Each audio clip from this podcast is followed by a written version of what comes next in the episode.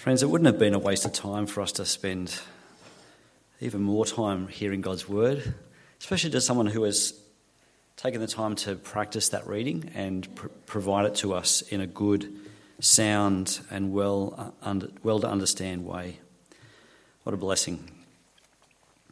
I want to encourage you to bring your Bibles to church, either the old-fashioned way in one of these things or even in the modern way of on your phone. If you don't have an app on your phone, then I can recommend the YouVersion, Y-O-U version app, or I personally use Logos, which is harder to set up but better to use in the long run. But YouVersion is great. But I do want to encourage you to have the scriptures with you, because we're spending a time in the church service to dive into God's word. And so let me pray as we segue from the reading of God's word to the explaining of God's word. Father, be with us now by your Spirit, that you would enlighten us, help us to see what you intend us to see. Lord, you have spoken through your prophets. Lord, help us to do you the service of listening. We pray this in Jesus' name. Amen. A person does not come to Christ, because it will make them richer financially. A person doesn't come to Christ, doesn't become a Christian because it will make you healthier. Christians are no healthier or wealthier than anybody else. A Christian will suffer loss. A Christian will suffer rejection, pain, and Christians die, just like everybody else. The major difference between a Christian and someone who's not a Christian yet is that they call Jesus Christ, Jesus of Nazareth, Jesus of an almost unknown town. They call that man their Lord and Saviour. That's the difference. We give him our crown. That crown that we wear that says me, my kingdom, my future, my agenda, we say, actually we lay that at Jesus' feet and say, I want you to rule me now. I want you to show me where to go. We walk away from the burning boat of our life and jump on the solid rock that is Jesus. We take the steering wheel of our car, of our life, and we hand it to Jesus and say, you drive, because I'm not doing this well. But that actually can ostracize us from society. It can ostracize us from the world that we live in, and it doesn't make things easier. Why would we do that? Why would we repent and believe in the Lord Jesus Christ? What's the gain? Does faith in Christ give us any advantage in this life? What if it actually makes things harder? What if becoming a Christian makes life harder? I wonder if you've considered that. I'm sure you have. Does Christianity work? It's been around for 2,000 years. The world around us wants us to move on, even to rewrite history and say that it was of no benefit to us ever, which is a lie. But it wants us to be convinced that Christianity was never a working program. So abandon ship and just enjoy life. I want you to consider with me what Israel was planning to do. Just consider. We know the story. God appears to Moses, says, go to Pharaoh, say, let my people go. Moses goes to Pharaoh and says, let my people go. There's plagues that follow and they go. There's the Red Sea. There's been plenty of movies about this event. So we know the story. We know the end game. But just consider for a second what Israel, the Hebrews who are living in Egypt, are considering doing. They've been living there for 400 years. You know, the Western... the Western Empire, the British Empire in Australia, have barely been here 200, and yet we think this is our home, don't we? They were living in Egypt for 400 years. Their children have had children who have had children, and in Genesis 47, at the end of Genesis, verse 27, they were told where exactly in Egypt they settled. It was a town called Goshen. And there they established themselves. It says they acquired property and they raised their families. Israel were talking about leaving their home, leaving everything they'd known behind, their walls, their ceiling, their microwaves, you know. They didn't have microwaves. But they were thinking about doing this to go to where? To a place they've never been to before. None of them have been to the promised land. Their fathers and their grandfathers haven't been to the promised land. So what are they craving? What are they looking forward to going to? They're going to leave the security. I know they're miserable, right? They're slaves. So they want freedom from that. But they're going to leave everything they know in order to do what God has said that they will do. They don't even have a photo or a rock carving of the promised land. They weren't missing a place. They weren't craving a place. Maybe they're missing the promise that God has passed down from generation to generation. But certainly, what's on their minds and hearts is that they're miserable. They're miserable, and they cry out to God. And God heard their cry, and God came and visited Moses. We looked at this last week. Moses came to them and said to the Israelites that God is about to rescue them. God is about to do a great thing, and they're just going to walk out of Egypt. That's the plan. They're not going to get up swords and fight the Egyptians. They're just going to get up and they're just going to walk out. That's the plan of God. This is massive. This is really big. Can you see what's happening? They're talking about walking away from everything that they know. And to go into the unknown. They're actually going to walk across a wilderness to get there. They don't even know. Once they walk out, it's a mystery what's going to happen next. Are they really going to go through this? Now, we're taught to come to Christ because we want to long for heaven. And we haven't seen it. None of us here have seen it. I haven't seen it.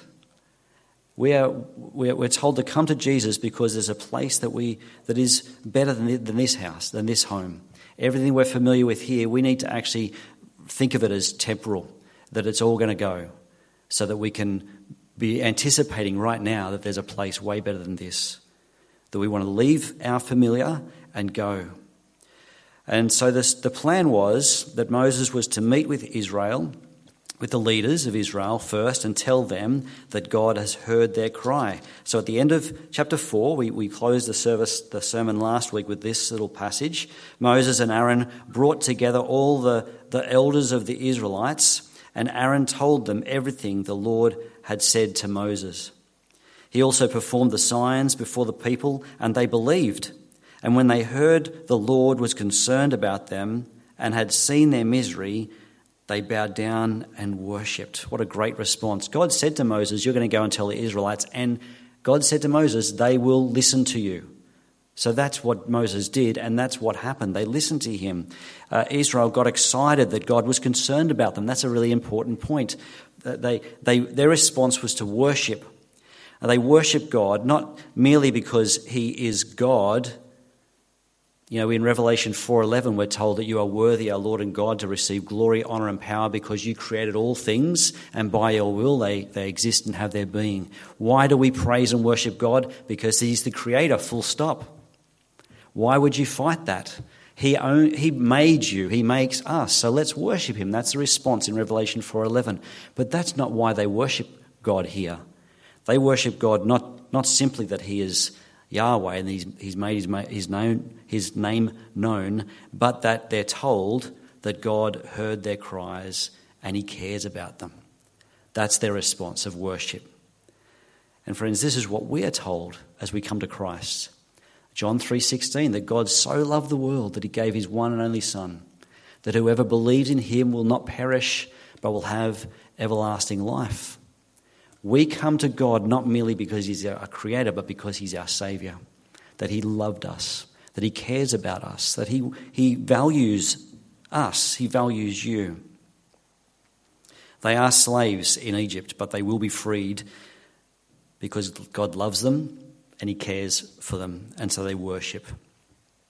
So there's the context. That's what they're contemplating doing. That's what they're planning to do. It's a bit scary. That's what I want to get across to us all, that God is telling them to do it, but it's not so straightforward. You see, them leaving Egypt, us coming to Christ, it's a game changer, and it costs a lot. But here's the plan, and the plan failed, and this is the next point. Chapter 5 is all about a failed plan, perhaps. The plan was simple. Go to Pharaoh and say that God has called us. That's the plan. So Moses does. And in chapter 5, verse 1, we're told, Afterward Moses and Aaron went to Pharaoh and said, "This is what the Lord, the God of Israel, says. Let my people go, so that they may hold a festival to me in the wilderness." It's a very simple, it's a very short sermon, isn't it? God has met us, so let our people go. Who's going to argue with that? Now, I don't know how Moses, what tone he gave, you know, whether it was a Charlton Heston kind of voice that God has met with us and you must let us go, or whether he just turned up sort of matter-of-factly, you know, a bit more Simon Twist style. It's just like, well, God's met with us, and so, you know, the next thing on the agenda is that you let us go. So that's how the game, that's the plan. So open to your response. What do you think, Pharaoh? Well, Pharaoh doesn't seem to have the same manual, does he? The very next verse is Pharaoh's response. Pharaoh said, "Who is the Lord?" Or more specifically, "Who is this Yahweh, that I should obey him and let Israel go?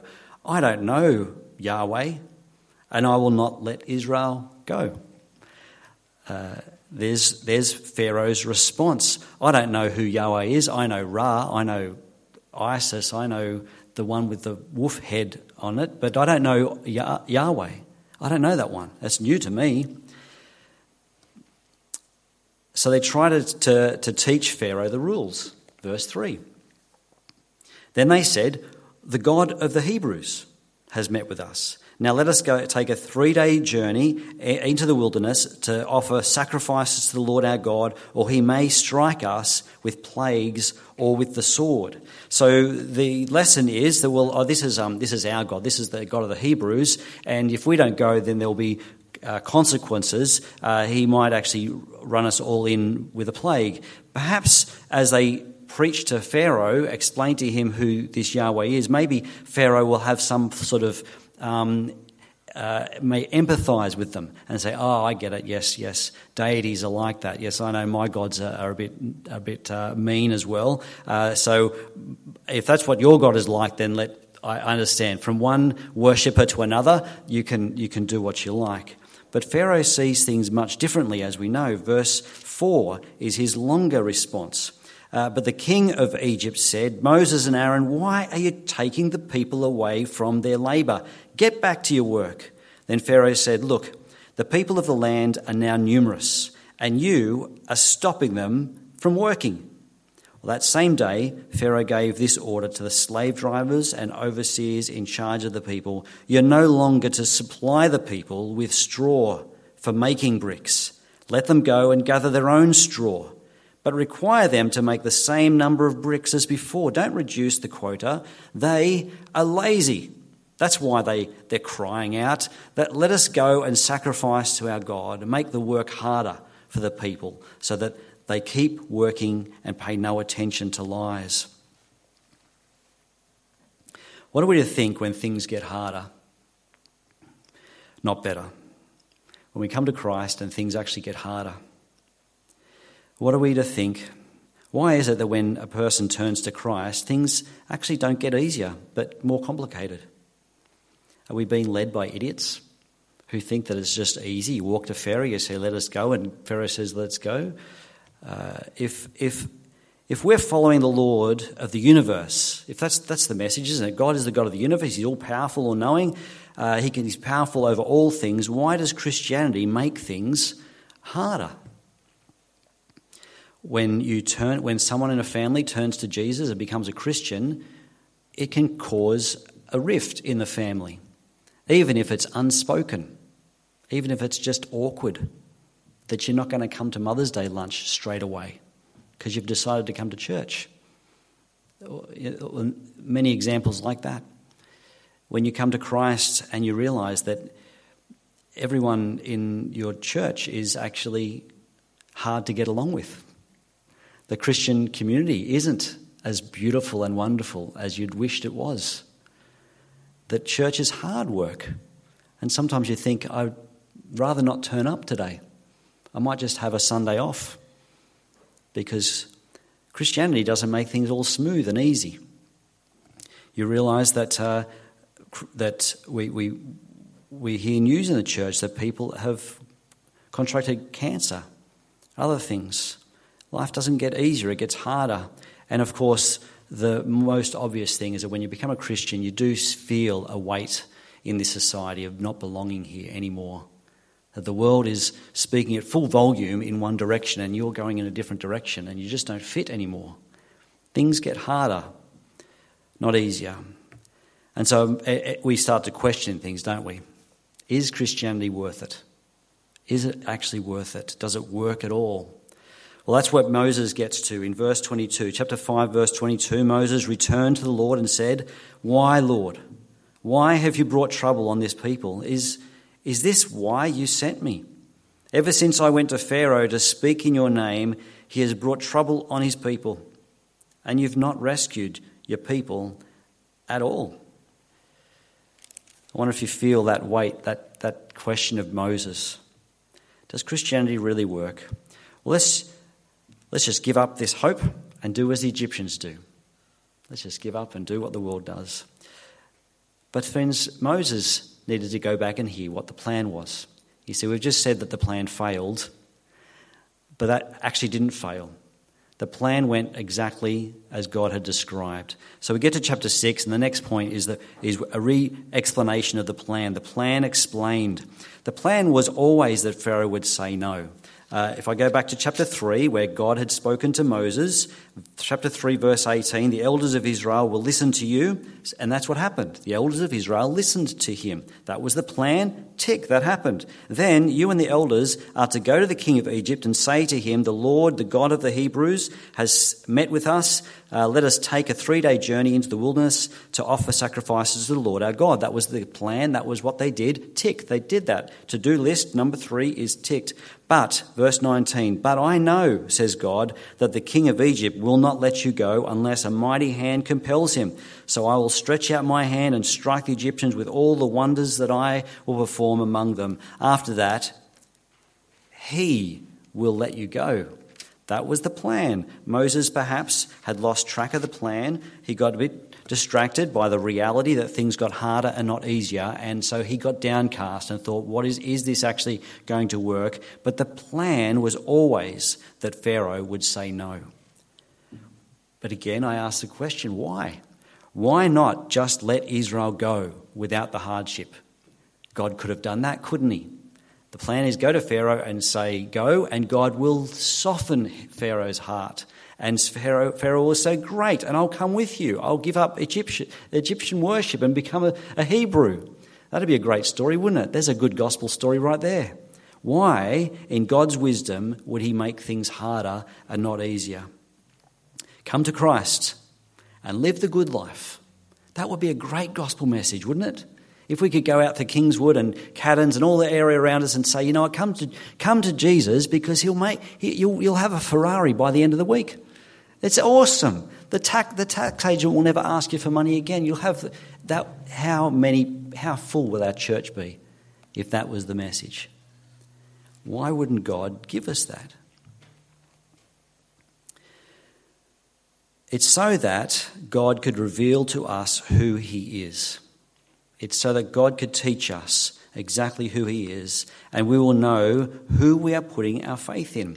So as the story continues in chapter 6, Moses, it says, will see what I will do to Pharaoh. Chapter 6, verse 1, "Then the Lord said to Moses, now you will see what I will do to Pharaoh. Because of my mighty hand, he will let them go. Because of my mighty hand, he will drive them out of his country." You notice that it's not just what will happen, it's that Moses will see. Now you will see Moses.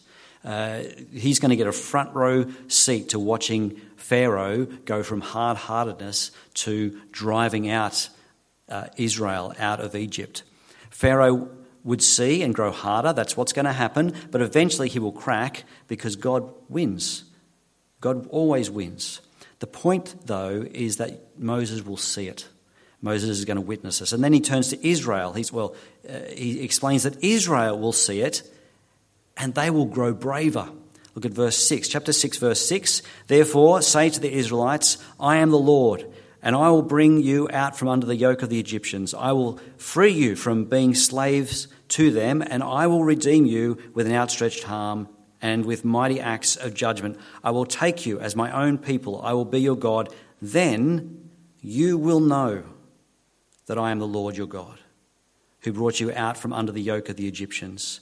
And I will bring you to the land I swore with uplifted hand to give to Abraham, to Isaac, and to Jacob. I will give it to you as a possession. I am the Lord. See, stage one is to get out of Egypt. Stage two is to go across the wilderness. And stage three is to get into the promised land. In order to go across the wilderness and into the promised land, God is going to display to Israel his mighty arm and see that when they leave, it's not going to be with their own sword. They're just going to walk out. In fact, we know when we finally get to them leaving Egypt that they don't just leave, but the Egyptians give them money, and they leave richer than they were when they were in Egypt. Then you will know. Now, we didn't just walk out because it was a nice day, a nice idea, and we wandered off for a picnic and it was all easy. We left because God's powerful hand saved us.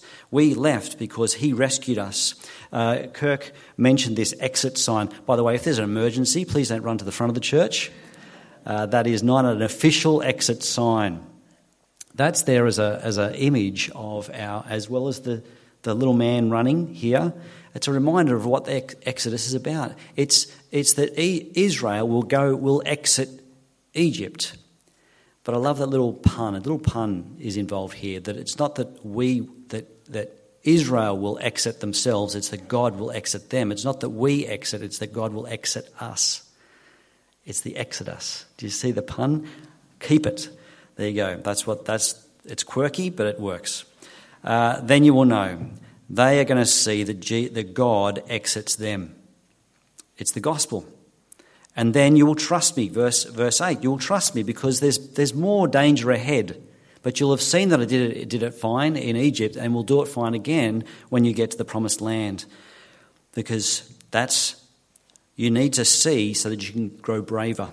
You can understand. And finally, Egypt will know. In chapter 7, just flick across to chapter 7, verse 3. I'll harden Pharaoh's heart, and though I multiply my signs and wonders in Egypt, he will not listen to you. Then I will lay my hand on Egypt, and with mighty acts of judgment I will bring out my divisions, my people, the Israelites, and the Egyptians will know that I am the Lord when I stretched out my hand against Egypt and bring the Israelites out of it. Egypt will be overwhelmed by the power of God, such that while they resist believing, eventually they'll understand that God has acted here. And this is probably a sermon for another time, but I think that's what God does for us in the church, that while we look weak and small and puny, eventually the world will see that God has worked through the church to bring his people to salvation. That's the plan, that all will know that Yahweh has done it. And so finally, there's the plan explained. The plan in action, friends, actually looks a little weak at first. The plan, what it looks like initially, is two old men with a stick. That's the plan. That's the weaponry. Chapter 7, verse 7. Moses and Aaron did just as the Lord commanded them. Moses was 80 years old, Aaron 83 when they spoke to Pharaoh. Friends, we're actually supposed to get a little image there of two old men. Of course, they lived for another 40 years, so you might think, well, they must have they drank their orange juice, but they're old. They're not young and sprightly, and they've got a stick. It's not even an all-powerful stick. It's a stick that Moses was using to herd sheep. That's the weaponry that Yahweh uses. That's the image that Pharaoh sees. Two old blokes with a stick. And we had that genealogy, which is, I'm not going to take much time on that, but I think that this is, you notice that the genealogy begins with, this is Moses and Aaron, and it gives all the names, and it says, this is the Moses and Aaron, these very Moses and Aaron. It's like setting it in historic setting that this really happened, and these old blokes are the ones who did it. God sent in two men and their stick. Look, let me just read to you and remind you what happened in chapter 7, 8 to 13. This is the reality. The Lord said to Moses and Aaron, when Pharaoh says to you, perform a miracle, then say to Aaron, take your staff and throw it down before Pharaoh, and it will become a snake. So Moses and Aaron went to Pharaoh and did just as the Lord commanded. Aaron threw his staff down in front of Pharaoh and his officials, and it became a snake. Pharaoh then summoned wise men and sorcerers, and the Egyptian magicians also did the same things by their secret arts. Each one threw down his staff, and it became a snake. But Aaron's staff swallowed up their staffs. Yet Pharaoh's heart became hard, and he would not listen to them, just as the Lord had said. It's an impressive display, and yet it's not an impressive display at the same time, because they do an amazing act, but the sorcerers, for some reason, are able to do it as well. Now, there's a great punchline that Moses' snake wins in the end, but, God sent Moses and Aaron, and Pharaoh sends Penn and Teller. If you know that show where you try to fool the magicians, and the magician says, "Yeah, we know how to do that. It's not a difficult trick at all." Pharaoh wasn't impressed, but he hasn't seen anything yet. God has only just got started. Friends, when we hear the gospel of Jesus Christ, what are we given? Pharaoh is given two old blokes with a stick and a party trick. When we are presented with the gospel of Jesus Christ, what are we given? Now, you know the answer to this. You're just waiting for me to say it for you. What image are we given when you're told about Jesus? It's the cross, isn't it? We get the cross of Christ. It's pathetic. Our Saviour died, was put to death by the Romans by the hand of the Romans and by the plotting of the Jews. We get the cross. We get a near naked Jewish man dying on a cross. We don't get the staff, we get the wooden cross. The cross, friends, is our reference point. That's our reference point. Does Christianity work? Will Moses be able to save Israel from Egypt? We know the answer is yes. It'll be from the power of God through his mighty hand. Does Christianity work? Does the cross, our reference point, work? Well, the plan may look lame, but of course it works. This is the beauty of the gospel. This is the beauty of the power of God. He works in the most unexpected ways. We see at the cross, here's what we see at the cross, a couple of things. We see that God saved us, not that we save ourselves. Jesus, in the night before he went to the cross, he cried out, "Lord, if there's any other way, let's try that." But there was no other way. The only way for us to be saved was through Jesus' death on the cross. If there was any other strength, power, shortcut, secret that we could do, then God would have explained that to us. But there's no other way. We see at the cross that that's how God saves, and no other way. We see that at the cross, that that's how sin is dealt with, and it's paid for fully. So that's my second point. We see at the cross that sin is paid for fully. Jesus cried out at the cross, "It is finished." So peculiarly, when Moses speaks to Pharaoh, it's a pathetic image, but the best is yet to come. When we look at the cross, we're not looking for the best yet to come. We see that God has done the most powerful thing right there and then. The work is actually already finished. So when we come to Christ, when we are told the gospel, we are told what happens at the cross, we're told that the work is all done. It's finished. We see at the cross that what God wants for us is not a better life, but a resurrection. That Jesus hasn't come to just explain to us what what life would look like if you follow through him, but that actually when Christ died on the cross, in the New Testament we're told that when Christ died, we die, and we die to this life. And what we're looking forward to is the resurrection, the next life. That's the image of the cross. At the cross we see God's only Son, therefore it's God's only plan, and we see at the cross that God has already finished. It's already complete. Romans 1 was our New Testament reading, wasn't it? And it said that we're not ashamed. Paul said, I'm not ashamed of the gospel. I'm not ashamed of the gospel because it is the power of God. It is the power of God for all who believe. And you might remember at 1 Corinthians chapter 2, Paul said these words, 1 Corinthians chapter 2, and so it was with me, brothers and sisters. When I came to you, I didn't come with eloquence or human wisdom as I proclaimed to you the testimony about God. For I resolved to know nothing while I was with you except Jesus Christ and him crucified. I came to you in weakness, with great fear and trembling. My message and my preaching were not with wise and persuasive words, but with a demonstration of the Spirit's power, so that your faith might not rest on human wisdom, but on God's power.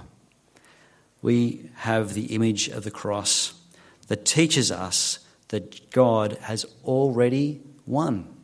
Does Christianity work? It doesn't work. It has already worked.